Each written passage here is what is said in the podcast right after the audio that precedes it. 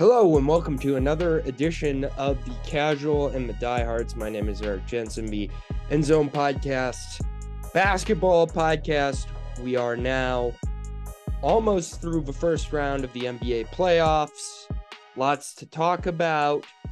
Joined today back with our regular panelists, Aramis, Ethan, and Audrey. How are we all doing? Aramis, how, how are things going? How was your weekend? Man, it's been alright, though. I can't complain about nothing. I'm just over here sad. An NFL team will never come to Salt Lake, but you know how it goes. Uh, sometimes you, you just gotta be realistic. Sometimes uh, that, that that that one I just don't I just don't see happening. Ethan, how how how has your weekend been? I mean, it, it was better after the Warriors uh, narrowly escaped with victory today, but uh, I've just been working on homework, man. This is my last weekend of really buckling down and getting stuff done, and then I'm free from the shackles of being a student. So we're almost there. Hell yeah, let's go. That's great. Audrey, what's up? Nothing much. Just enjoying a nice, relaxing weekend. Uh, got a little bit of warm weather here in Seattle, so that was nice. But yeah, life's good. All right, let's get into this here. Last week, you know, this podcast, we are all kind of West Coast people. Uh, but the focus of last week and I think most of these weeks until the series in the East get better is going to be the Western Conference. So I wanted to flip it on us a little bit because I feel like the talking points in the East are shorter. Uh, so I wanted to start with the Eastern Conference and start with obviously the biggest story I think right now out of really the NBA because it's just been a while since we've been in this position. But the Knicks are back. Like the Knicks are just fully back. Uh, took a 3 1 series lead on the Cleveland Cavaliers today. They have put defensively the Cavaliers in a torture chamber for like the entirety of the series.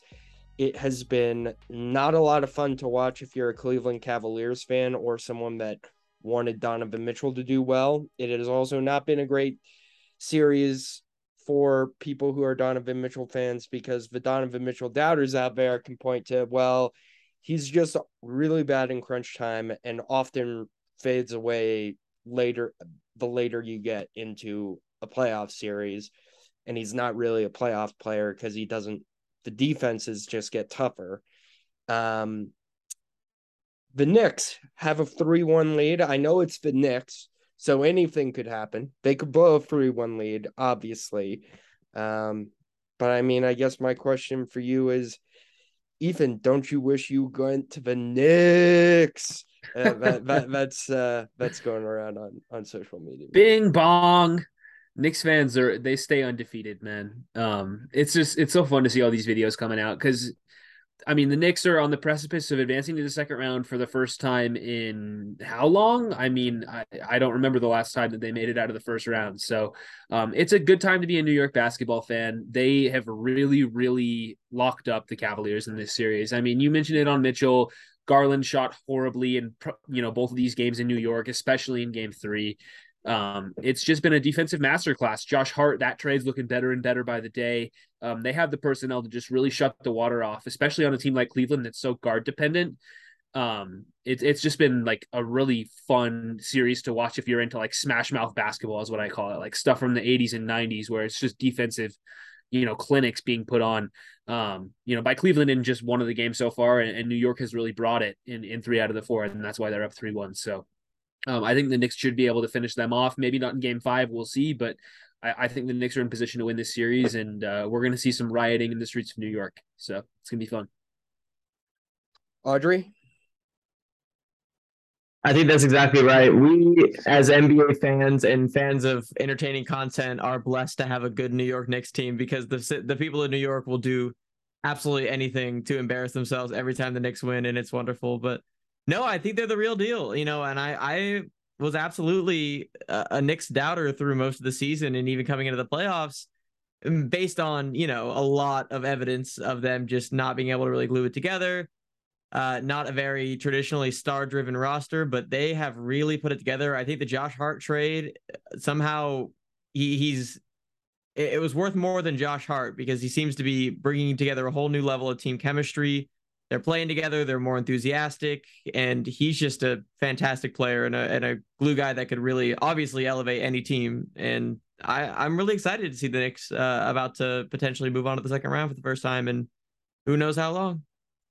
Shout out to Tom Thibodeau as well. I know he gets some hate sometimes as a head coach, but he actually, I thought you made a really impressive decision today. Early in this game, Julius Randle was seeing a lot of minutes, and that was not really helping the Knicks out. But then he took Julius Randle out and opted for like a lineup of RJ Barrett in that spot instead.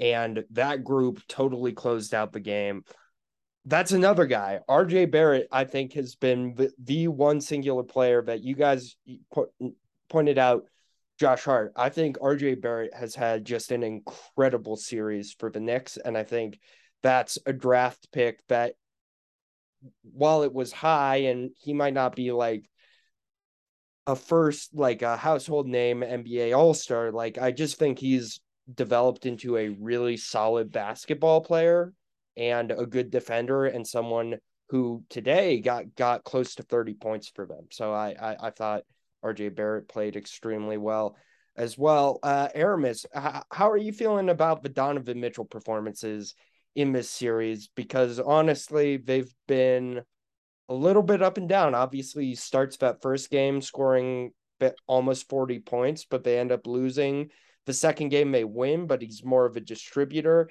And then these last two games, he's really like in the second half today, he was held to two points. Like it, it, was not not the best. Uh, it has not been the best weekend for Donovan Mitchell.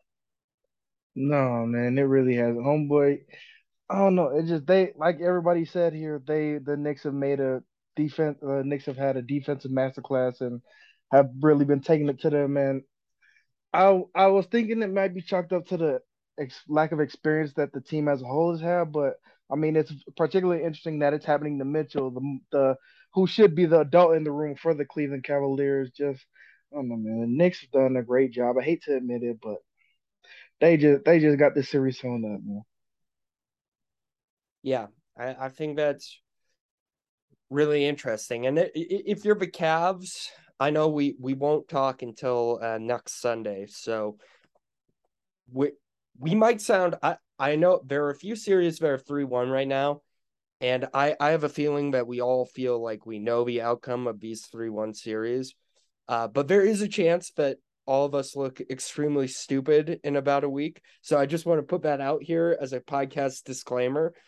But let's talk about the Cavs season as if it's over because it kind of feels like it's over what does the summer have to look like for them to you know all season uh, and i'll go to ethan on this because ethan you you you kind of emphasized and were on the Cavs bandwagon all season as a team but you thought looked like they could make it to the eastern conference finals and potentially you know compete for a spot in uh, in the finals uh what do they need to do to get did they just run into a bad matchup here? Do they need more scoring help? What need do they just need to get older? Like what what needs to happen for the Cavs to take that next step? Because this year, obviously, uh, an impressive year. It's the first time they've made the playoffs without LeBron since what like 1999.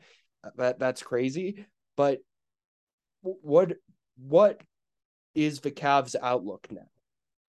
So, you know, I'm fascinated to see where the Cavs go from here. I think their offseason is going to be super interesting because the way I look at it, they have a core four, and I would be absolutely shocked if any of those guys don't return to the team next season. Obviously, Mitchell's going to stay. Obviously, Garland's going to stay. Obviously, Evan Mobley's going to stay.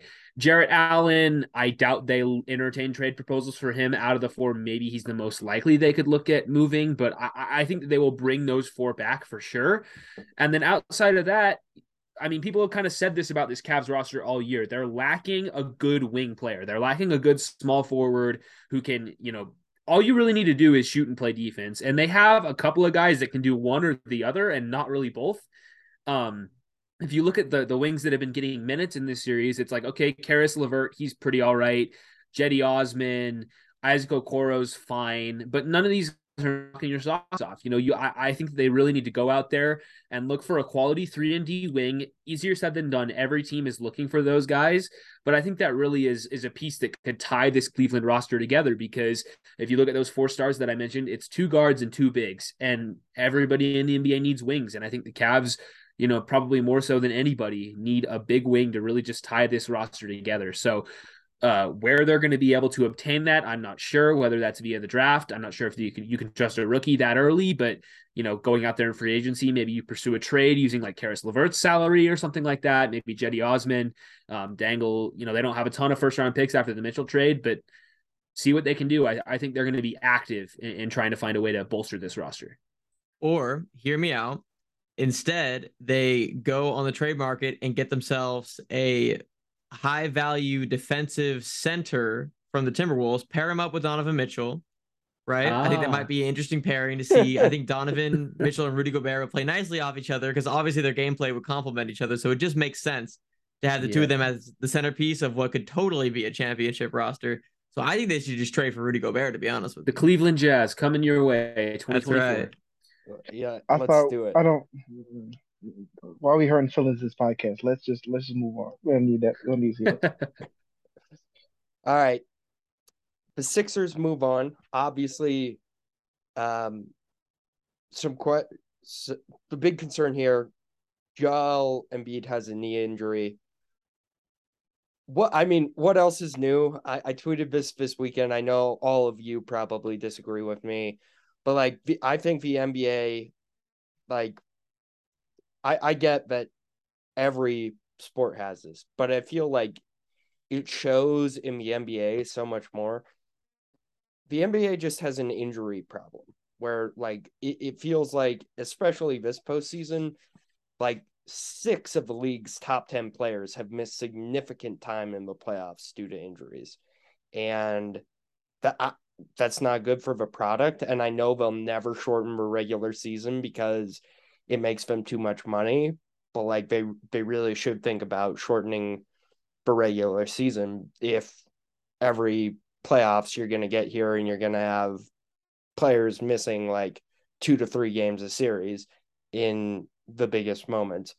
But how do you all feel about Joel Embiid? Obviously, he's a guy with injury history. Uh, it's obviously helpful that they swept they the I I saw the dates from a Philly reporter that if the Celtics finish off the Hawks in game five on Tuesday, I believe the series will start on Saturday. So there's and if that series goes longer, it starts May 1st. So how how do we feel about Joel Embiid? Do we think he'll be able to get back up to speed and get healthy by the time that Celtics series starts because that feels like a series where you're going to need your full team, your full roster healthy for most of it if you want to make it to the Eastern Conference Finals. I'll just let yeah, anyone jump in here. It, it, it's going to be interesting to see whether Embiid can go. I mean, Doc Rivers, when he was talking about it, didn't sound too enthusiastic about the injury. You know, I believe his words were, it doesn't look good. So, you know, we'll see what that means. I, I would imagine the Sixers kind of play coy about exactly what this injury is and what the timeline is like. Um, you know, in the playoffs, you don't want to tip your hand to your opponent. So if he is going to be out, I assume we won't know until a day or two before the series starts. Um, and I think if you're a Sixers fan, you are just rooting for the Atlanta Hawks to take one or two more games and, and extend this series because um, the more time you can give him, the better. And, and that's just what it's going to be. If they don't have him, you know, Boston's going to, I think, annihilate them. They have no chance without Embiid, obviously. So uh, we'll have to see how it goes. Um, yeah, I mean, the injury bug, yeah, it is it is a bummer to see all these amazing players go, especially Embiid, who unfortunately has a history with these types of things, man. I mean, they the only way the Sixers beat the Celtics is if he plays in. Starting off a series in the injury, whether he's able to play the first game, like Doc Rivers said, 50%, or whether he's able to play, I don't know, they need him ASAP. It's already going to be a tough test for him, but man, I just, they're not a not not good for the Sixers, an already kind of up and down team, I think. Well, and the real question is if, if that holds true and he is 50% for game one, if you're the Sixers, do you elect, okay, like let's play with a hurt Embiid or let's just sit him and play for game two? And like, which one do you think? Like, do you think that they would just make the situation worse by starting a hurt Embiid and still trying to run the offense through him in a way that he's less effective, kind of a la Ja Morant for the Grizzlies? Or does it hurt them to just completely, most likely, drop game one if he doesn't play? I feel like you, if he's available, well, I mean, I, I would say because they're the, lower seed, right? Uh, yeah. Like I would say in that case, you rest Embiid then because I think a huge part of that series is going to come down to just home court advantage. Like I think the home teams are just going to. I, I I see that series playing out environment wise, kind of the way this Warriors Kings series has played out. Like I just think the home team's going to win every time, and for, for at least the first four games. And if you just accept that and you say, all right, our job is just to take care of business and win our games at home, then that gives you kind of a two game cushion to make sure he's 100% and up and running. And maybe you steal, you know, the first game or, or one of the second games because I mean, it, it's not like it's not like the Sixers. I do kind of want to dispel a take that I feel like all three of you had. I don't think the Sixers are are completely like 100% dead without Joel Embiid. I think Tyrese Maxey in particular has shown enough this postseason and last year for that matter that if James Harden plays okay, if Tyrese Maxey has good performances, and if Tobias Harris can continue to contribute the way he has the past few games, I think without Embiid, you can split a series on the road and go 1 1 into game three. I, I, I don't think that's outside of the realm of possibility. I think that I think that's a very fair point, especially since it's the Celtics who don't necessarily have their biggest threat being in the middle, being at center. That like Joel Embiid would have the guard. It's not like they're going up against you know like Jokic and the Nuggets or something where it would be a huge gap at that position. So I, I definitely agree. I don't think they're necessarily like guaranteed dead without him. So yeah, maybe I was exaggerating a bit earlier, but yeah, I think I think they have a shot, and I think you're right about the the environments playing a factor. The two most unhinged fan bases in in all of sports, really, they transcend whatever sport we're talking about. In Boston and Philly, I think, yeah, this is definitely going to be a home court type of series, and yeah, stay for the long haul. I really like that take, Eric. Briefly, that, Aramis. No, my bad. That is a fair point, but I just I just got bad juju with the James Harden history in these playoffs. Man, he's an amazing player, but something happens with homeboy. It feels like in these postseasons when his team needs him that really plays against the idea of him being able to take care of home base. Like some just an off night, something wrong happens with, like he just I don't know ain't playing on his A game, and I think that I think I think another playoff issue will hop will pop up with him. Briefly before we go to Celtics Hawks. The Nets season is over. Obviously, they have Audrey's favorite player and Mikal Bridges. Uh, what what's the offseason move? Obviously, you have basically a team full of wings, which is not a bad thing, and a point guard who, despite getting alphaed by Kyle Kuzma on Twitter, is decent. Plus, you have a ton of draft picks. Do you think they kind of deal some of these guys and just admit to the rebuild, or do you think that ownership group is like, hey, it didn't work out with like KD and Kyrie, but like maybe if someone less volatile becomes available this summer, we go out and we just try trade for another all star because we're a New York market and we need to stay competitive like that. What which way? Uh, I'll start with you, Aramis. Do you kind of see the Nets off season going? I'm not quite sure. I see they the, clearly. I'd like to build upon the success, and I'd like to at most maybe trade a trade a Dinwiddie for a nicer piece, a piece that fits more in with their timeline. At all costs, man, you got to keep Malik. You got to keep Malik Bridges there, man. He is, I think, the guy that they're going to be wanting to build in around going forward. You, you I don't said... know about Malik Bridges, but I think Mikal Bridges will be pretty great for them in the long haul, and they've got him locked up until 2026 is when his contract's up, and then he's unrestricted. So I think, yeah, with that much capital in, in picks, you have uh, Cam Johnson's contract is up this summer. He's probably going to get a big extension. I think you can be comfortable letting him walk if you if you want to, or match and do a little sign in trade or something. But I think to Eric's point, they have a lot of draft capital. Uh, they clearly have Mikal Bridges, who is a future kind of guy, and they can build around. So I think just try to keep as many pieces as you can, gel together a super young core, and see what it looks like next year with a even more improved Mikal and maybe another piece that you can trade for. Mm. I, I think the Nets are absolutely going to be aggressive in trying to stay competitive. Uh, what they've done, you know, even prior to the the KD Kyrie thing, when they had that team, you know, with Dinwiddie was there the first time and D'Angelo Russell, they were always like trying to be competitive. They, you know, the Nets have a history of being really bad. You know, going back to that trade um, where they gave up all those picks for, you know, for um, for Kevin Garnett and for Paul Pierce and all them, right? So I just think that they're gonna continue to be competitive. And an underrated part of this is that via the James Harden trade, they gave up a lot of their own first round picks. They got a lot of picks back in dealing away Kyrie and KD and, and Harden again, right? But they had to give up a lot of stuff in order to get Harden on the team in the first place. And a lot of those were their own picks. So they can't really tank because their own first round stuff is tied up in trades. So I think they're going to continue to to try to you know build a, a competitive roster and uh, I will just throw out one thing that I saw today.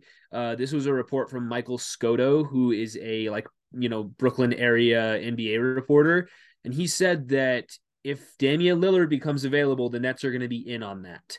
So just throwing that out there. I don't know if Lillard's going to have to be traded, if that's going to happen, but uh, Brooklyn could be a sneaky, interesting team because they do have picks and contracts that they could potentially move. Um, that could be a possibility. Just throwing that one out. Ben Simmons for Dame Dolla straight up. Oh yeah. All right. Boston Celtics today uh, behind a, a, another great performance from Jaylen Brown. Take a 3 1 series lead on the Hawks, who are just generally a tire fire.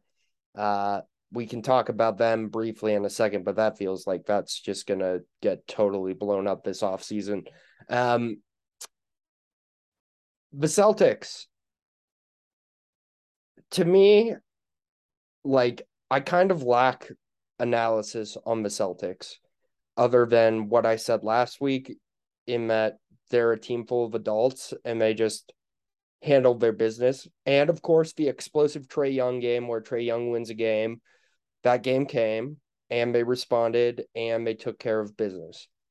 I do have some long term concerns with the Celtics in the fact that Jayson Tatum has not been the same player he was at the start of the season for about like three months now. Something's up there where like he's just not scoring as easily as he did before. And I worry about that long term for the Celtics. I'm just slightly hesitant on their overall kind of build because it does feel like they are slightly worse defensively this year uh, as compared to last year's run.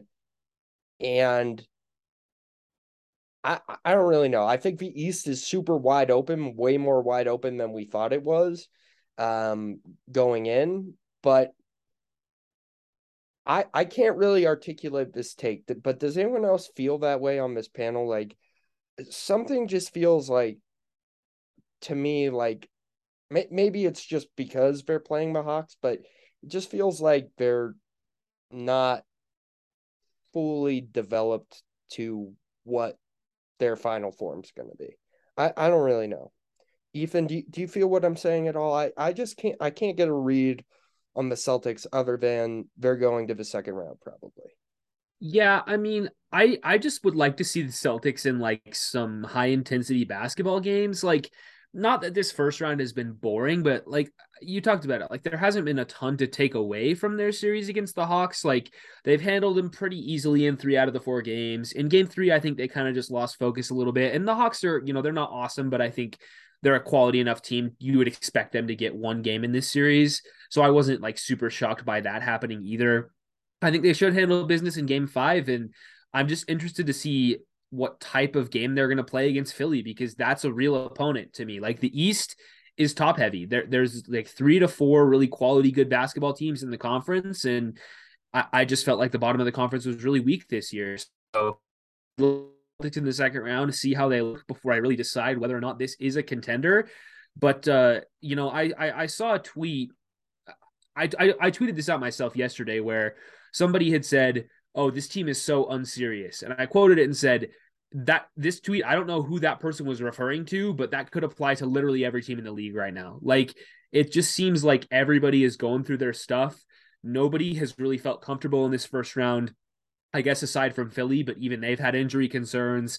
And, you know, we're looking at the score right now. It looks like Denver's probably going to drop this game to Minnesota. So, you know, everything is just kind of wide open. The East is open. So is the West. Uh, we'll see where Boston ends up, and, and like I said, I just like to see them play some high stakes stuff in the second round, and I think that's what we're going to get. So, anyone else? We, we can kind of move on here. Anyone else with any thoughts on the Celtics? Okay. Uh the Hawks, some very interesting reporting came out today from some of their beat writers that sounds like if and when they lose, that Quin Snyder is just going to kind of clean house this offseason feels like they could give up on John Collins, DeJounte Murray, and Trae Young pretty much immediately. And uh, that's interesting. I wonder who would want to trade for Trae Young. He feels like a player that is volatile as like a human. Yeah, I think there's absolutely locker room concerns there. I, I think he also I don't think he's necessarily a, a lost cause. He, feels like the kind of guy who can get into the right system and the right locker room and and believe in that system. I think uh, he's definitely contributed to some of the Hawks' downfall, but at the same time, they did not really have the most solid of coaching, switching up coaches pretty late in the year. I think I think they it's not necessarily a lost cause, but if they are going to blow it up, I think they've got some good individual pieces. That said, with John Collins, I'll I'll believe it when I see it because he's been on the trading block for them for like the last three years, and they just always like are very publicly shopping him around, and nothing ever happens. But it's like it, it's kind of like the like Miles Turner. Like there's always a there's always a possibility that he's a he's a piece in some random three team trade. Uh, so I don't know. I, I think I think blow it up is probably the best long term move, but I don't think this team has reached its potential. And I think you need to give it at least one season of Quin with at least most of these pieces before you really blow it all to bits. Hmm. Any idea on how much Trae Young is forcing the issue with wanting to get up out of there? Because I, I know De, DeJounte just signed. I'm pretty sure he'd be good for a couple more seasons. And John Collins, same thing. But it feels like he's kind of ready to be up out of there like ASAP. Uh, I you know I haven't heard of any rumors, but I, I wouldn't be shocked. Uh, guys like to force trades and be in new environments, and that's uh very common these days in the NBA. So I would uh be far from surprised that that's what ends up happening. It, it honestly feels to me like it's just a partnership that doesn't work for either side. Like I'm not sure that Atlanta is really happy with the way that Trae Young, like his attitude and all that. Like, you know, you guys mentioned it, but there's been all these rumors about him not being great in the locker room. Um, even like you go back to like his second and third season in the NBA, he was like trying to force the front office to make more trades and get them to be competitive right away. Um, when that just wasn't really the timeline that they were on. So a trade of Trae Young would be fairly unprecedented. I mean, the only like close example we would have would be Donovan Mitchell, you know, a guy early into his second contract, um, getting out of the team that he's on and and you know there's already been rumors that Quin Snyder doesn't like Trae Young as his star player. So is this an organization that's going to choose their coach over the star, or are they just so tired of Trae Young that they're ready to move on? Absolutely yes. By the way, if yeah. if you've kept close tabs on reporting out of Atlanta, like Quin Snyder is maybe the most powerful coach in the NBA right now.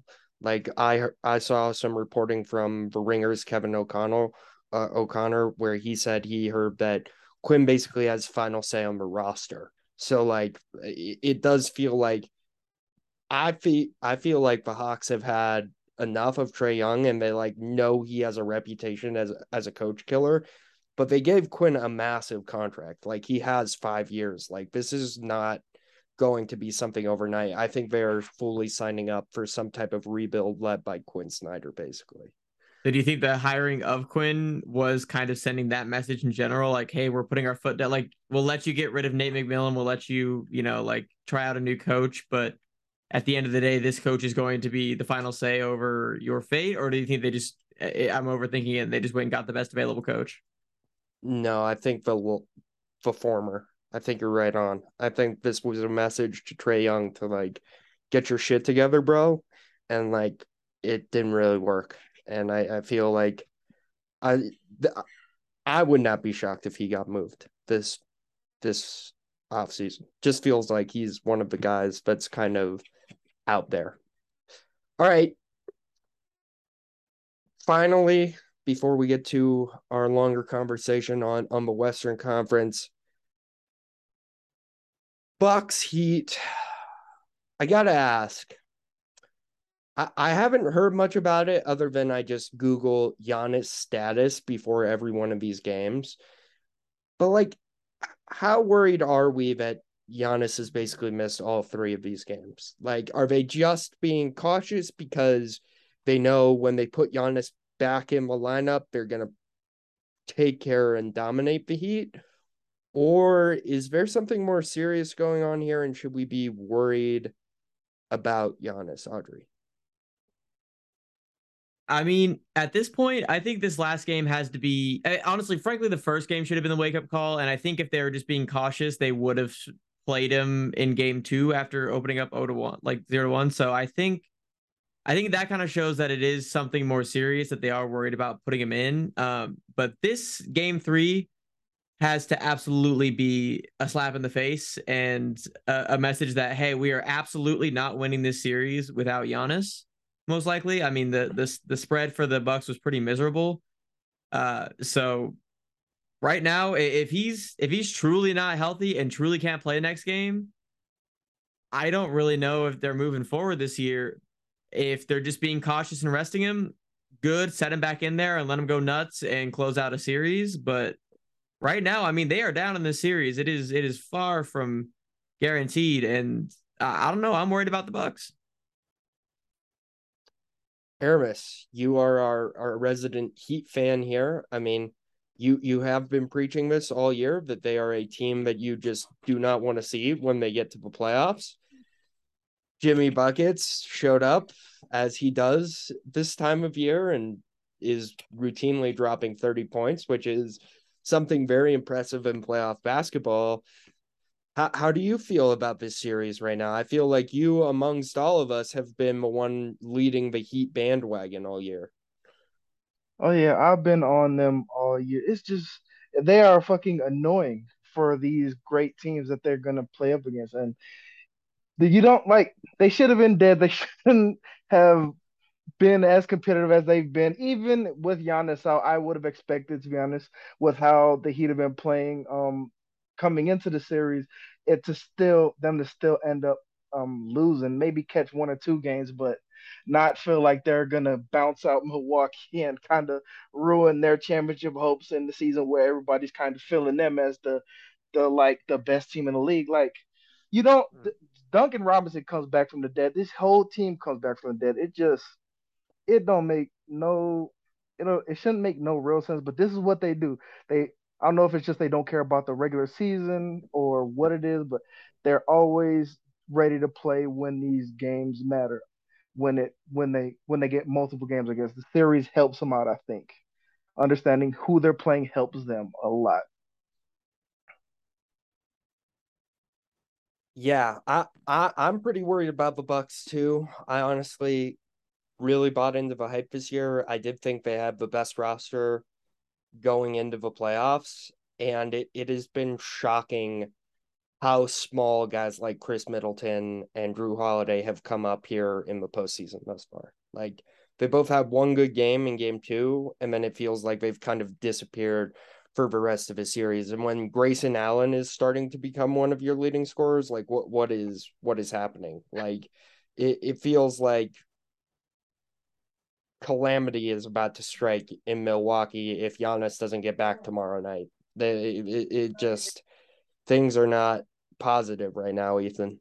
Yeah, it's just I mean the whole team revolves around Giannis, man. They're not going to win if he can't make it back. And you know, to your question about whether or not this is precautionary, I I am always of the view that in the playoffs, if a guy is able to play, he's going to play. Um, especially in a tight series like this, like you can excuse Joel Embiid missing game four up being up 3-0, right? Like that's maybe a precautionary thing. But Giannis missing, you know, these pivotal game two and three, and if he misses game four tomorrow, like it's clearly a real injury, you know? Like if he can play, he'd be out there. And and if he can't, like Khris Middleton and Jrue Holiday, they're elite complementary stars. But when you're asking them to go out there and and you know win playoff games against a battle tested squad like the Miami Heat, like without Giannis, this roster just is not built to really go anywhere, and they're in real trouble if Giannis can't come back. I think he will. I mean, from what I can tell, this injury doesn't seem like it should be that serious. But even if he misses one more game, they go down three one. Like that is precarious having to win three in a row, just coming off an injury, that's going to be tough. So they are in real trouble. I'm with all of you. All right. It feels like uh, we'll, we won't talk about either one of these teams' uh, off seasons until next week because this one to this one and basically everything we're we're about to talk about in the West does feel like it's very up in the air right now. Um, let's start in the West with Grizzlies Lakers. And first off, just admitting that uh, game three I totally missed. I went to go see a baseball game and uh, went out on the town last night.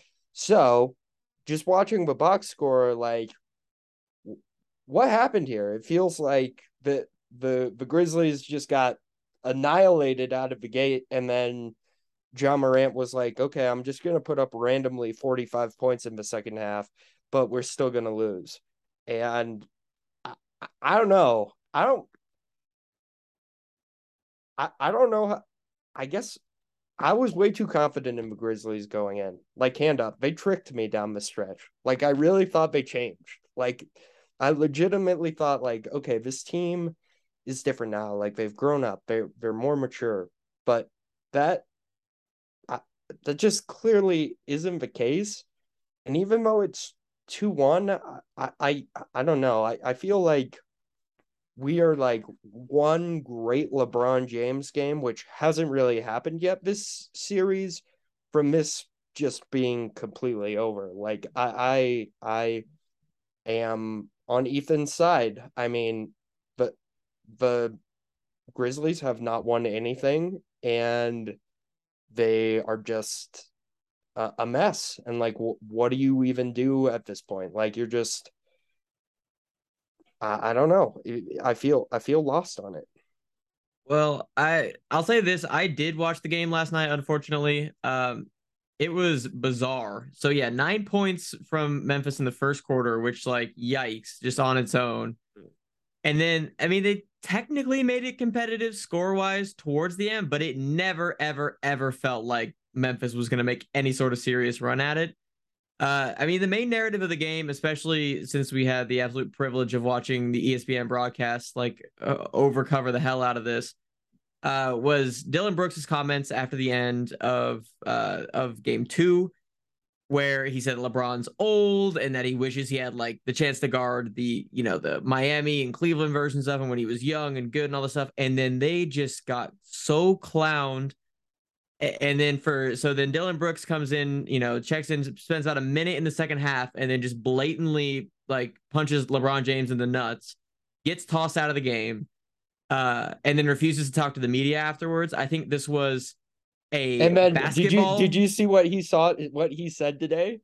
No, what did he say? he, he was like, I don't get it. You guys just portray me as a villain. oh, yes, I did. Yeah, the media makes you a villain. Yeah, like you're clearly trying to play the heel role. And like it's good that for the record, I think it's great that he's doing that. I think it's it makes it a lot of fun and it makes for a lot of drama, but when you talk shit like that, you got to be able to back it up or at the very least take a loss like a, you know, like a professional and he just got laughed out of the crypto.com arena and it was It was embarrassing. Uh, I think they they got morally just crushed, and that's coming from a Suns fan. And what happened to us last year at the hands of Luka Doncic, like I know how horrible that can be for a team and team chemistry. Like I don't know if there's a eh, yeah, it, it, it, looks really rough for Memphis. And, and, this is exactly what I was talking about with rushing stars back from injuries because they rushed Ja back and he was noticeably hurt and couldn't handle the ball, but they still wanted to run the offense through him because he's Ja.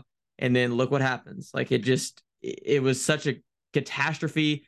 And then, sorry, I, I, this is a long tangent here, but and then at the end to to have Taylor Jenkins let Ja Morant play the last like five, six, seven minutes of that game when they were clearly going to lose. And I get it, it's the playoffs. You want to always try if you have a mathematical chance, but he was gripping his hand in pain. He was limping. He tweaked his ankle coming off a play. Like, get this guy out of here. What are you doing letting him play these minutes? This game is over. And it just screamed of just bad management and bad long term thinking from the Grizzlies. And oh, it made me nervous about them kind of like a point you brought up, Eric. This is really when you need an adult in the room. When you have a Dillon Brooks talking shit, getting everybody even more turned up for a game where you're playing against other professionals. Like mm. that's a bad look already. Like Audrey mentioned, Josh staying out there, tweaking his hand. Like I think it was like the second or third quarter where he tweaked it and was holding that, wandering around like that. It's just you need this is the prime example where you need a vet,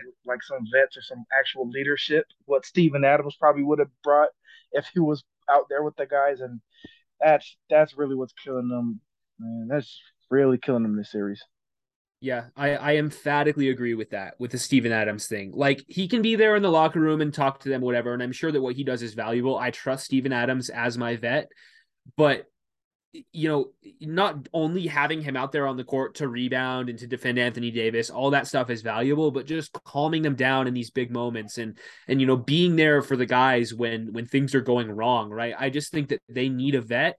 And and I talked about this last week, but they let Kyle Anderson go in free agency.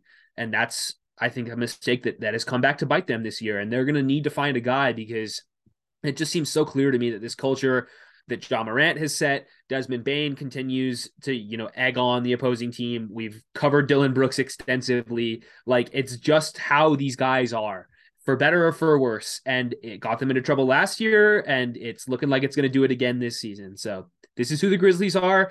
And if they really want to be a contender, they're going to have to have a reality check because this is not it. On the Lakers, Aramis, this is gonna sound like I'm being a hater, but I, I promise I'm doing my best not to be. Why has yeah. LeBron not been a bigger part of this series? 38 years old, he's old as shit. What else do you want me to say, bro? Like he I don't know. I don't know. It feels like even though he's not been as big a part of this series, the Lakers seem to be playing team ball. What a concept in a team sport that your teammates would help you play and win games. Um, uh, oh my god, the second coming of Alex Caruso, whatever his name is, is going to the free throw line like James Harden in Houston.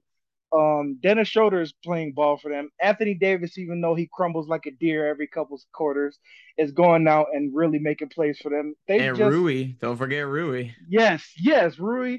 They're like opposite of the Grizzlies. There are adults in the room telling everybody what to do, showing everybody where to be, and it's counting for that team.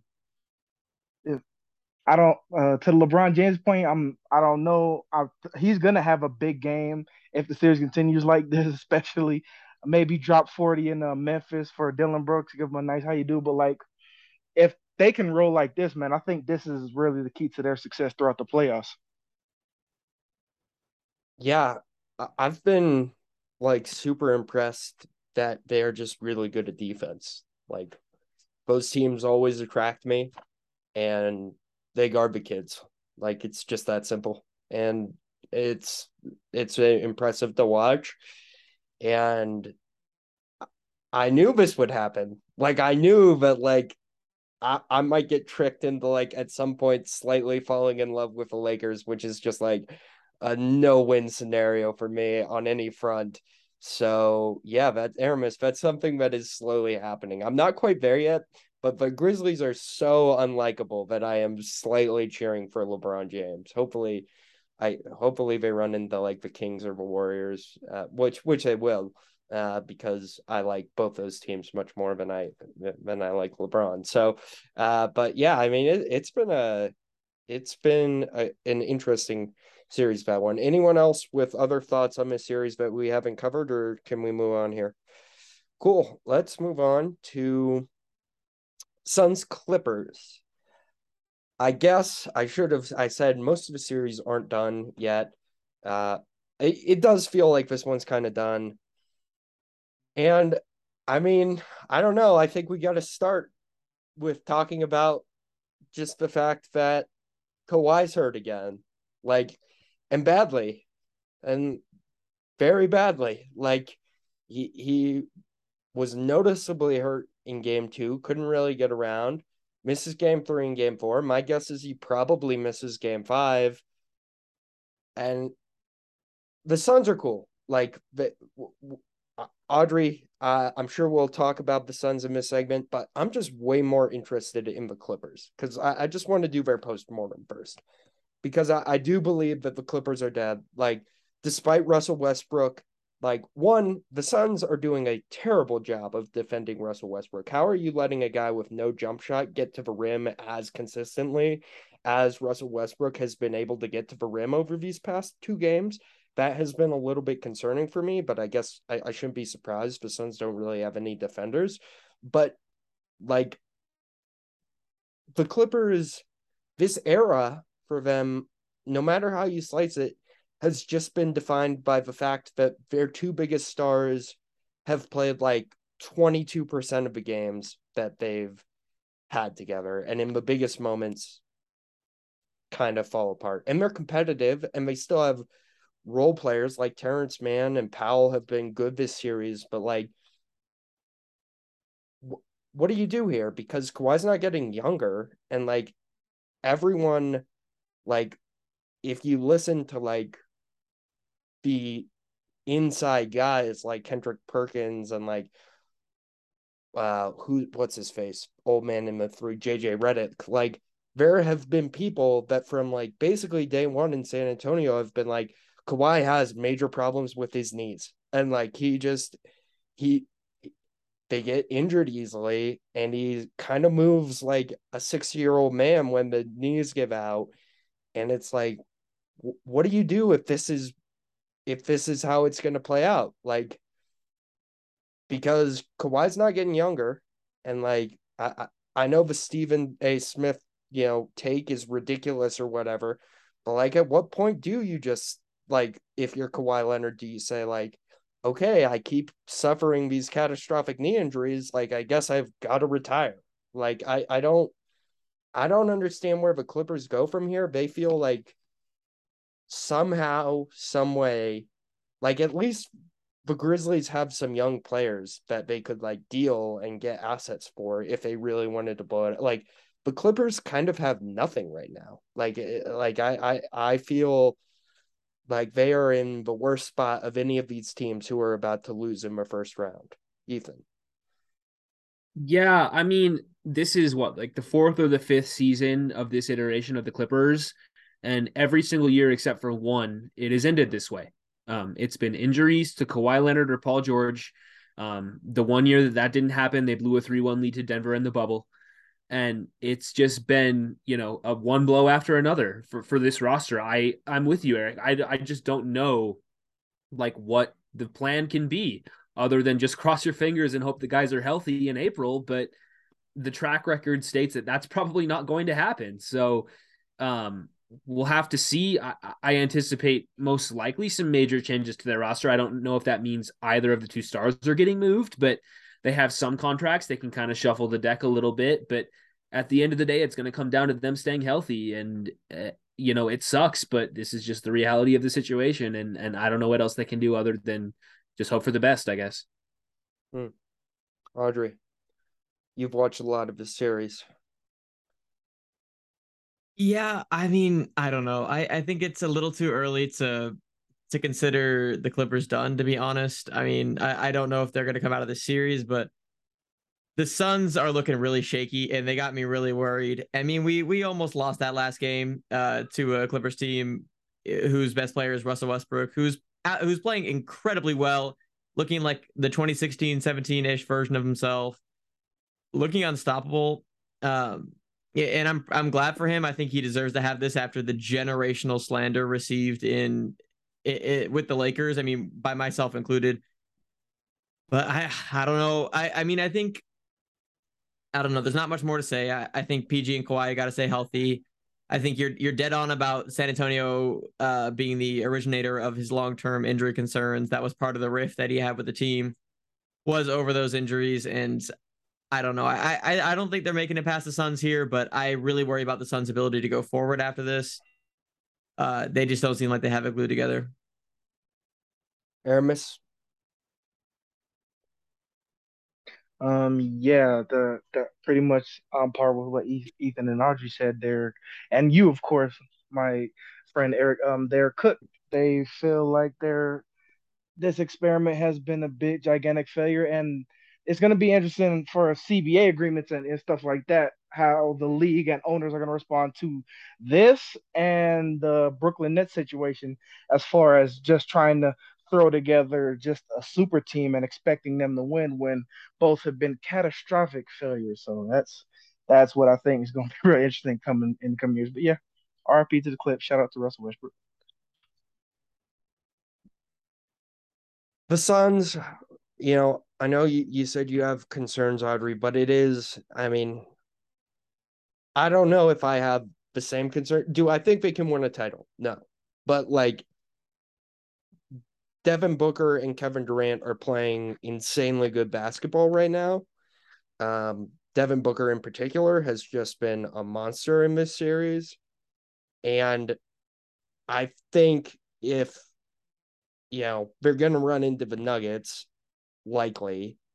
And I mean, I, I don't know. I, I like I I like the Nuggets. They're a team I I generally cheer for, but like they are kind of still the Jazz in my mind of of last year. Like they have not done it in the playoffs yet, really. Like they they that has not happened, and KD has absolutely done it in the playoffs before, as has Devin Booker, as has Chris Paul. I don't know. I, I feel like they get slightly better each game, offensively at least. Defensively, there's not much improvement, but like I, I feel pretty good about them still as a team that I, I would say would be my favorite to be a Western Conference finalist. Like I don't I don't know if they could make it past, you know, the Lakers if they get there, or the Warriors if they get there, or even the Kings for that matter if they get there. Like I think all three of those teams on the lower half of the bracket or whatever pose massive threats to the Suns. But I don't know. I, I just want to see what happens with with Denver. Like they're they're in OT right now against Minnesota. I'm sure we'll talk about them in in a second briefly, but I think that is going to be to me the the series I'm most fascinated by in the West because I, I do feel like I I still give the the edge to the Suns at that point. I don't I don't know if if all of you feel the same or not. I mean, you mentioned it like you were already kind of looking ahead to the other side of the bracket. Um, but I, I would worry about the Denver Nuggets first. That's going to be a hell of a series, uh, assuming that's what we're going to get in the second round. But with Phoenix, you know, the concerns are the same for me as they were last week. I'm not sure if they're there depth wise. Um, you worry about injuries as they get deeper into the playoffs to guys like Chris Paul and Kevin Durant. Um, and you know, but we, we we've talked about this. The West is wide open. Um, they have as good of a chance as anybody. Um, and all I gotta say is just tip the ball up, man, and we'll see who ends up being the better team. So I am looking forward to the potential Suns Nuggets series in the next round. Um, nothing cited decided yet, but it's looking like that's the way we're trending, and and I think that's going to be a really good one. Okay, finally here. Uh, obviously, I, what I think has been just by far the best series in the playoffs. Uh, you know, Knicks Cavs has been entertaining, but nothing has been as competitive as Golden State, Sacramento.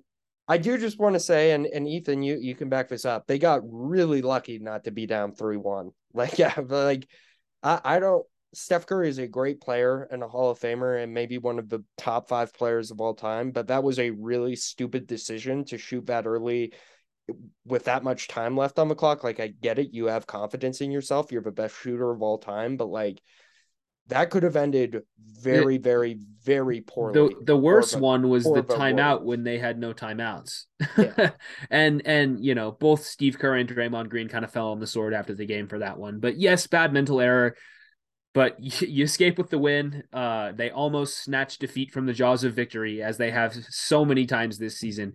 Um, but the way I look at it, Barnes had a chance to win the game there, just as Wiggins had a chance to win the game in game one. So I think both these teams are feeling like they should be up 3 1 right now.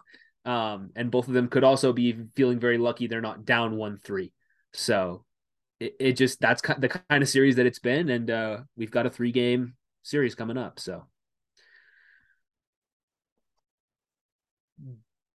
Draymond Green. I just obviously you cannot talk about the Warriors without talking about Draymond Green. I thought there was were very interesting. I love Doris Burke. She does a great job. I thought she brought up some really interesting points on the broadcast today. I don't know if you caught this segment or not, Ethan, but like where she talked about the fact that there might be major changes coming to this roster this offseason.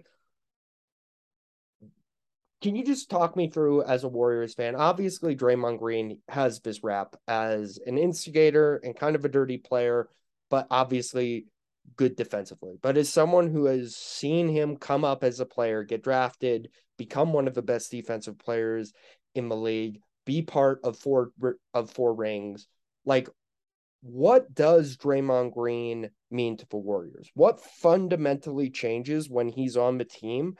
And do you think they could move on from him and and still have success? Um, no. he's he's, you know, the heartbeat of the dynasty. He's the emotional leader of the team. He rubs people the wrong way sometimes. He, you know, has bad games often. You know, he's up and down. You know, he he got benched down the stretch of of the fourth quarter in one of those finals games last year, but he also made some big plays to win them that series. Steve Kerr said it the other day. They don't have any of those rings without Draymond Green. I mean, we're never going to know like what it would have looked like if he is not on the team, but it, it, it's an entirely different story. And you know, I I, I think that they're probably going to have to figure out a way to keep him in terms of the financials, and he's got a player option and all of that. Those are questions for two three months from now. Um, but you know, when you have a core of guys with, with Thompson and Curry and Draymond that have won so many games together, I just I find it difficult to justify breaking that up for any reason. So I just think that they are going to do what they can to keep him, and if he does end up leaving, I I doubt that they will win another title um, with during the rest of these guys' careers. So that's how I feel. Interesting. Any other thoughts on this series here? I I do feel like there's a there's a lot to get to, but honestly, it's been one of those kind of things where all these games have been so good and competitive. They've all just kind of, for me, blended into one compendium of things because it does feel like the same thing keeps happening over and over and over again in these games, and they all play out almost identically, except for maybe like that third quarter stretch in game three where the Warriors pull away. Like, what are some of your main thoughts from this series? Eh, Audrey, sorry. No worries. I I don't know. I mean, I, I I've absolutely adored the series. It's been insane. I think it's uh it's very Warriors, uh losing two on the road and then picking up two at home. Um so I mean, I don't know that that strategy can't really math out for you in the seven game series. You're gonna have to win at least one on the road uh as the lower seeded team. I think God, I don't know. I go. I, I feel like the the landscape of the series changes every day for me. Like I, I sometimes I'm thinking, oh, the Kings are going to stomp on through. Sometimes I'm thinking, oh, it's the Warriors here. They come again. It's you know they're going to do their thing. And man, it's just been such a treat to have as an NBA fan and such a fantastic first round series. And you can just feel the emotion and the just investment in the series by both fan bases for two very different reasons. It just it feels so poetic and it, it, it's a wonderful series. I really don't have much to say beyond that. It, it's it's just fantastic to watch, and it's uh it's fantastic basketball. Aramis, any thoughts on this series? I'll just mirror what my co-host said. It is an amazing series to get from the basketball gods. I'm really happy though.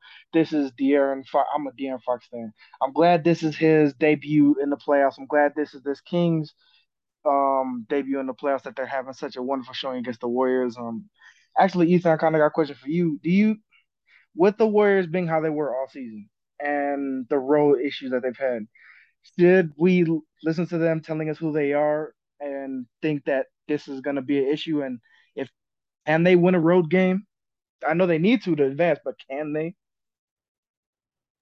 I mean, at this point, who knows, dude? Like, it's been all season long. I've been like, okay, this is where they flip the switch. This is where they figure it out. This is where they start to put it together. And during the last 10 games of the season, they went eight and two, won a couple of big games on the road. Specifically, that one in Dallas comes to mind. And you're like, okay, they've done it. Now that they're they're ready. But then you go to the first two games of this series and they, you know, they lose them both in pretty stupid fashion.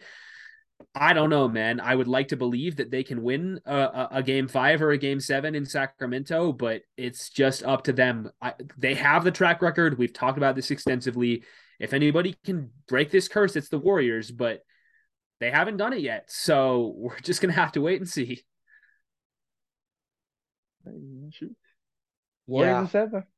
Yeah, it, it, it, it does feel like this I, am with Ethan. Like Ethan's just had the read on the Warriors all, all year. I mean, it, it, it makes sense. He's a Warriors fan, but like, if this thing goes seven, I'm pretty sure they're losing Game Seven. Like, uh, I'm pretty sure that's what ends up happening. To win, they need to win these next two games and basically reverse sweep or whatever you want to call it after losing the for after losing the first two. Like because one, the Sacramento environment is just such a cheat code for the Kings in this series. It does feel like it flusters the Warrior the Warriors a little bit, despite being a team that has all this playoff acumen. I don't know. This is a good transition point for us. Uh, we'll we'll touch briefly on Nuggets T Wolves, but I did want to give us a chance to just we'll continue doing this throughout the playoffs. Just pick how we're feeling on each series that is still going. But I, I do, I don't know, Ethan. I don't know if you have the same fear, but I fear that like they're just gonna get like generational performances from Steph Curry a few more times in this series. But ultimately, they're they're just going to lose Game Seven. Like that's that's where this is heading. Like I I have I have no confidence they can win a road Game Seven in Sacramento. I just I don't know if we're at the no confidence level, but I certainly don't want to have to deal with the game seven. So preferably they just win games five and six and we wash our hands and move on to the next round. But uh, you know, if any team can come up big uh, in a hostile environment on the road, theoretically it should be the team that has won four titles in the last eight years. Um, but again, their track record this year doesn't necessarily dictate that that's what may happen. Um, if Game Seven does occur, it will probably take five years off my life. Um, so I'm really hoping that they can just pull this one together. Um, especially going against a team like Sacramento, man. I just got to give a big shout out to De'Aaron Fox because win, lose, or draw, that guy has shown up and he is a star. I just have so much respect for him now um, after the way he's played in this series. And I do not want to be in a close game situation on the road in Sacramento with Fox having the ball in his hands because that has been the worst place to be this year. He won the Clutch Player of the Year award for a reason. So, yikes. All right. Briefly, uh, the T Wolves just won a thriller. They they tried to lose it in the final two minutes, but ended up winning. Still, probably not going to win the series. Nikola Jokic has his crazy game of the series where he drops 43. Anthony Edwards has 34. I don't have a ton more to say on this series other than what I said earlier about the Nuggets. I want to see it in round two before I get fully on board. But if they do win round two, I will fully admit that they should be the favorites to come out of the West. But I, I just want to see it first.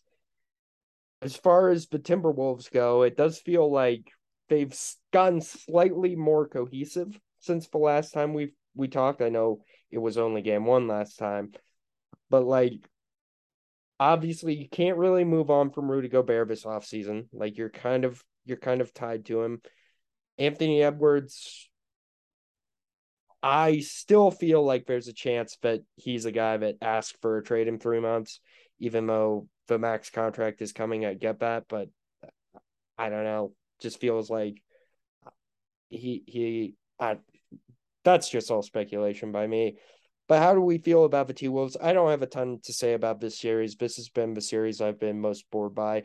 Other than I, I, I did want to get throw out a comparison. I think Jamal Murray gets kind of slept on as a point guard. He kind of reminds me a little bit, not like in the same way that he's mastered the position, but he does kind of remind me a little bit of like Chris Paul in that he's a player that does everything but point guard's supposed to do pretty well. Like he's a pretty good scorer, he's a pretty good passer, he defends well. Uh, but yeah, that's that's all I really have to say on uh on uh Nuggets T Wolves. Ethan, it looks like you had something on the tip of your tongue. Yeah, I mean, the Wolves continue to like blow every single possible game. I mean, they won tonight, but they were up like 10 with a minute and a half to go in regulation and still needed overtime to win. Uh, and almost blew it again in overtime before Anthony Edwards hit a dagger. So um, this this roster like they did this last year against Memphis too. They would go up like 10, 15 points and blow every single game. So um, obviously they're not getting out of this series. We'll see what this offseason looks like for them. I wonder if they entertain a Karl-Anthony Towns trade. Um, because you know just throwing that out there we know the reasons why that might be the case. Um i think edwards is a star. I think he's there to stay at least you know for a couple more years as long as they can continue to build on this but we'll see where they end up. Um that's my thoughts on the wolves. Audrey anything? Yeah, I think you know I'm I, I say I'll say I'm I'm impressed by the Timberwolves. I think they did a lot more than I thought they were going to this series. Um, I'm still pretty confident in the Nuggets to to go the distance against them, and and frankly to give whoever's next up for them in the in the second round a lot of trouble. But I think you you said it so well. Like we just need to see what it looks like in the second round. Uh, they have a lot to prove, and but I, I think this if any year is the year for the Nuggets, it could be this one. You finally got everybody pretty healthy. Uh, you got a good situation, so I don't know. I think they can. I think they have a lot of room here to give it a real run. I'm I'm I'm very high on the Nuggets. Denver joke not intended. All right, let's wrap up here and get out of here again. I appreciate all of you giving me your time on these on these Sunday nights as we go down the stretch here. Uh we'll start with the series that they kind of have uh, that have the three one leads. Uh, just around everyone, I'm I'll make a consensus pick first here. We're we're all pretty confident Celtics in five, correct? But that would be an accurate assessment. Yeah. Getting some head nods. Yeah. So that looks good. And uh, Nuggets in five, probably. They go back to Denver. Home home crowd goes nuts. And they take care of business fair. Does anyone feel slightly shaky about the Suns, or is this done in five? To me, I, I feel like maybe the Clippers win uh game five, but I I think that to me, this is the Suns in six. I'm pretty confident we're going. Uh, I, I think we're going to six. I think the Clippers pick up the next game, unfortunately. It's uh uh I I don't know, man. We'll we'll see on Kawhi's health. I I mean mm-hmm. I I assume he doesn't play, but if he does, maybe there's a chance. Um, I think the Suns probably handle business at home in Game Five, but Could go either way. Aramis? Yeah, I'm gonna I'm gonna roll with the with the Suns. They got too much. They're a little too much for the Clippers, being as injured as they are right now. So pretty simple. Okay. The uh the Grizzlies Lakers does feel like uh LA will probably win tomorrow night, take a 3-1 series lead, but I don't think the Memphis, but one thing about them this year is they have been a truly unbeatable home team. They, I think they only lost like six games at home this year, uh, which is pretty impressive. I do think this probably goes six, but I think the Lakers end up taking care of business in game six in LA. And uh and we see the Lakers move on in six. Ethan? Yeah, I think I'm inclined to agree. Six games. Um, I would not be shocked to see this going seven. Memphis could get hot from three and and you know mess around, but uh, I think I'll rock out with Lakers in six as well. Audrey. Agreed. I I actually am fully on board with the Lakers moving moving on. Unfortunately. Okay, Aramis, are you with us or? Yeah, are you... yeah. Okay, Oh, cool. my bad, man. My bad. Yeah. Um. No. Yeah. Pretty much same thing. Lakers should should take care of business. I will throw in a caveat: if the Grizzlies cannot be scary on the Lakers home floor, maybe they could make it interesting. But no, it should be the Lakers. Okay. Kings Warriors. I you know I said it before, uh, but I last week I I have Warriors in seven. I've I've flipped. I think the Kings win a game seven. I'll I'll say Kings. Kings in seven. I know which way Ethan's going. Uh, like likely he'll never pick Six against- Warriors in six. Let's go Warriors go. in six. Audrey, where you at with this series? Oh, to be so delusional. No, I I'm with you, Eric. Kings and seven. Aramis. Yeah, I'm gonna. I'm rocking with Ethan and the Dubs, man. Dubs and um Dubs and six. Hopefully they can take care of business. All right. And then finally, obviously, the big question is Giannis. I'm just to do what I've done, as I said before. I'm to Google Giannis Antetokounmpo injury. Let's see what pops up. Questionable for game four. I guess that's. I guess that's what what we what we have uh, this one's the hardest one to get a read on, but I do just want to see how we all feel about the, the the way this series plays out. So I'll finish last. Aramis, you go ahead. Um, Heat and seven. Why not? All right, Ethan. I mean, I don't want to cop out and say it depends on Giannis' health, but it entirely does. Um, Just my gut well, says make a prediction on Giannis's health. Then. I think he comes back and the Bucks win in seven. Okay. Audrey. I think he comes back and the Bucks win in six. Yeah, it, it really does all come down to tomorrow night. I think if Giannis plays, uh, I'm with Audrey. It's Bucks, Bucks and six. They'll they'll take control of the series and kind of wake up. But if he doesn't play like that game four, he'll unless he's just out for the season, he'll be forced to play in game five. I feel pretty confident that the Bucks win a game five and a game six, but in that case, I, I'd go with Aramis and I'd take Heat in seven. So I, I it, it all really does come down to tomorrow night, which is um, something to keep an eye on. Well, I appreciate you all. Thank you for so much for joining me. I know this one uh, went a little late uh, as uh, Nuggets uh, T Wolves dragged all the way into overtime, but I figure um, just as a, a piece of housekeeping, uh, next weekend, uh, well, one, if you're listening to this, it, it's also the football channel. Uh, a lot of football content this week. We'll have a mock draft on Tuesday, which is always fun. And then Thursday night, we'll do some round one coverage. And then two episodes Sunday during the day, I'll record our kind of off-season recap and do draft winners and losers. And then Sunday night, if you all are around, we will jump back into it. And then I will take my uh, annual podcasting vacation through the month of May. But I will say we'll probably reconvene uh, the week, the first weekend in May. I'm out of town, so we won't obviously do any podcasting. But my guess is as the we'll do, you know, one show a week for it, once we get to May, we get to like two games a night basically, and we can kind of transition into just talking about it whenever series ends. So expect that to happen. But we'll do one more uh, weekly show like this next week, and then yeah, that'll be that'll be good. So thank you all again for joining me. You can follow us on Twitter at EndZonePod. You can follow Ethan on Twitter at Splash City NBA. Audrey, I don't know if you wanted to plug your Twitter or not. Uh, so I'll, I'll leave that up to you. At then- Senate disliker. And then Aramis, uh, Airbatragic 09, correct? Uh, yeah, I believe so. Okay, great. With that, have a great evening. We will see you on Tuesday. Get ready for NFL draft week. It's going to be a ton of fun. Thank you all for listening. Peace out and have a good night.